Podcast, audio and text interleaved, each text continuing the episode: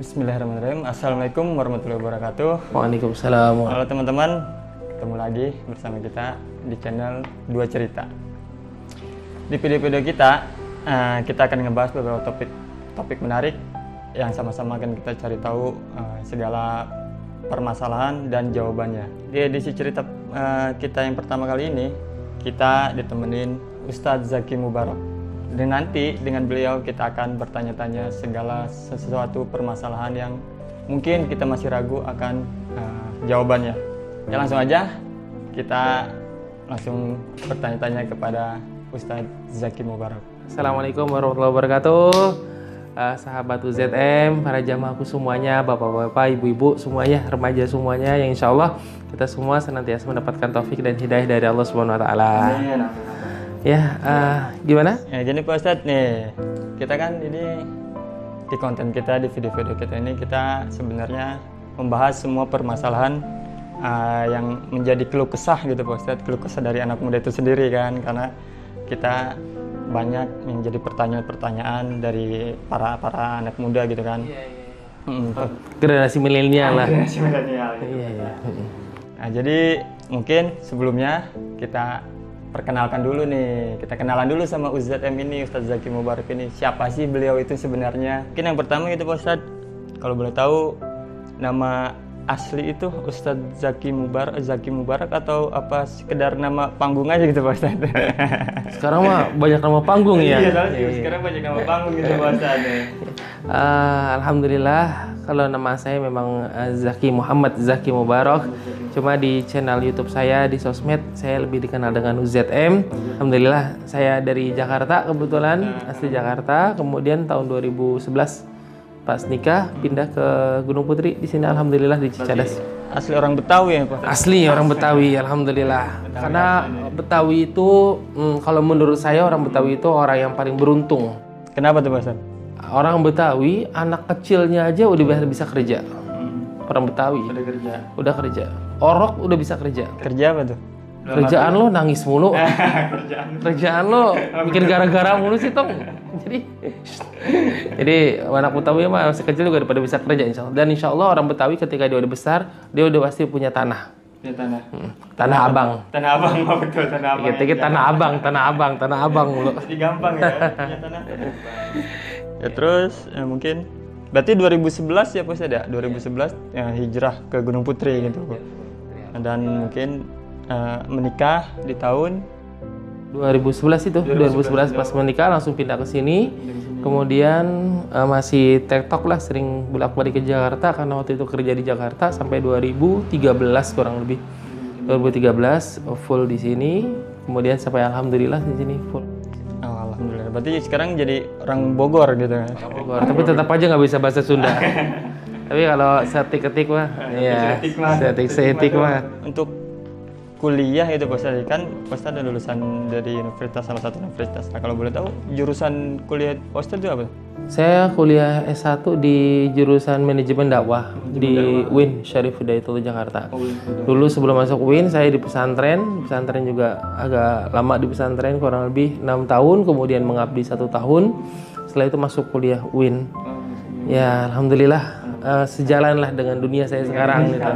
Ya karena saya dunia dakwah, ya memang latar belakang saya pesantren dan saya kuliah di jurusan dakwah. Terus lalu eh, ketika misalnya Pak Ustadz lulus kemarin kan lulus dari universitas itu apa Pak Ustadz langsung terjun ke dunia dakwah atau Pak Ustadz bekerja dulu atau buka usaha dulu gitu mungkin bisa diceritain Pak Ustadz Dulu eh, sedikit cerita lulus dari pesantren itu saya kuliah selesai kuliah itu kurang lebih tahun 2008 ya. 2008 ku- selesai kuliah saya langsung kerja formal itu yang resminya itu saya kerja di travel. Kemudian saya langsung hijrah ya. Kerja di beberapa bank perusahaan plat merah dah. Oh, Ya, saya kerja di BRI, saya kerja di BNI, sampai saya kerja di Bank Syariah Mandiri sampai tahun 2014. 2014 eh, akhir saya baru resign. Eh, eh, maaf maaf, resign itu tahun 2017 akhir. 2017 akhir.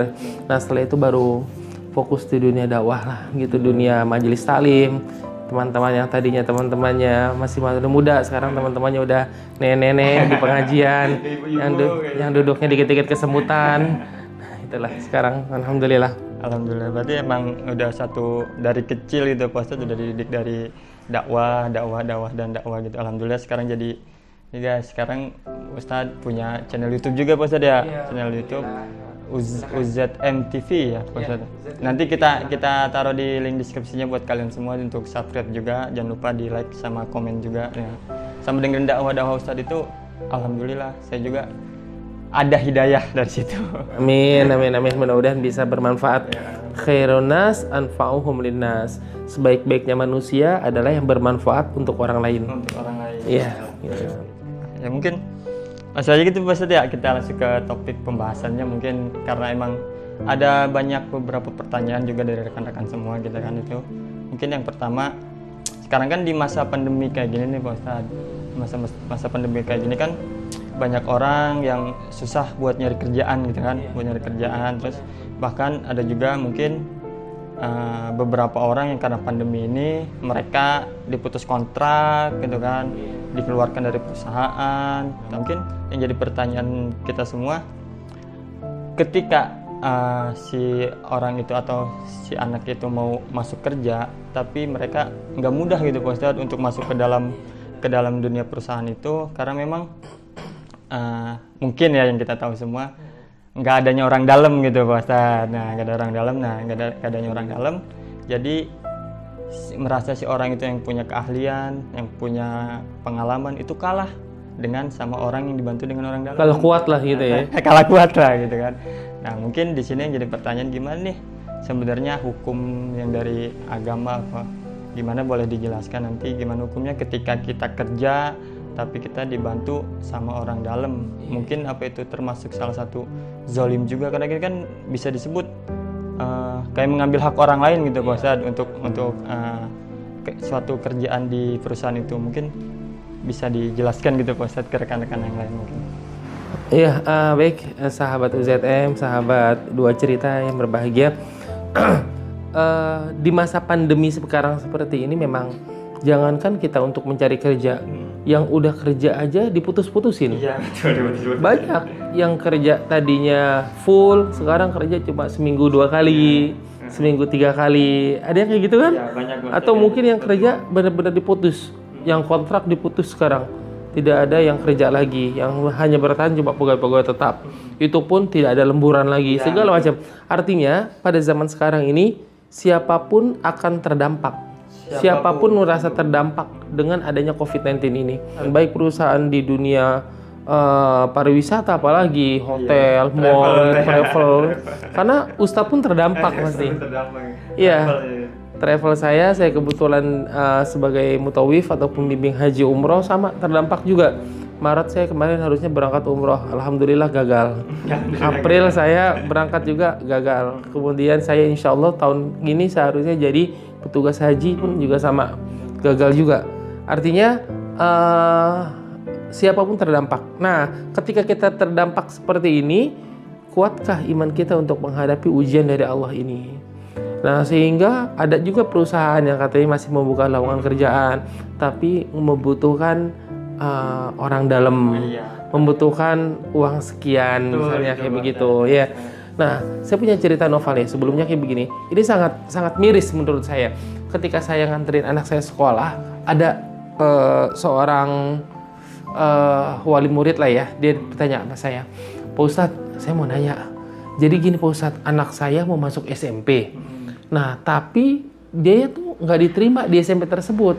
Kemudian saya bilang ke gurunya, kata gurunya bahkan kepala sekolahnya bilang, Bu, anak ibu bisa nih sekolah di sini, tapi ibu harus beli bangku dulu ya. Saya semakin bertanya, bangku bangku apa maksudnya?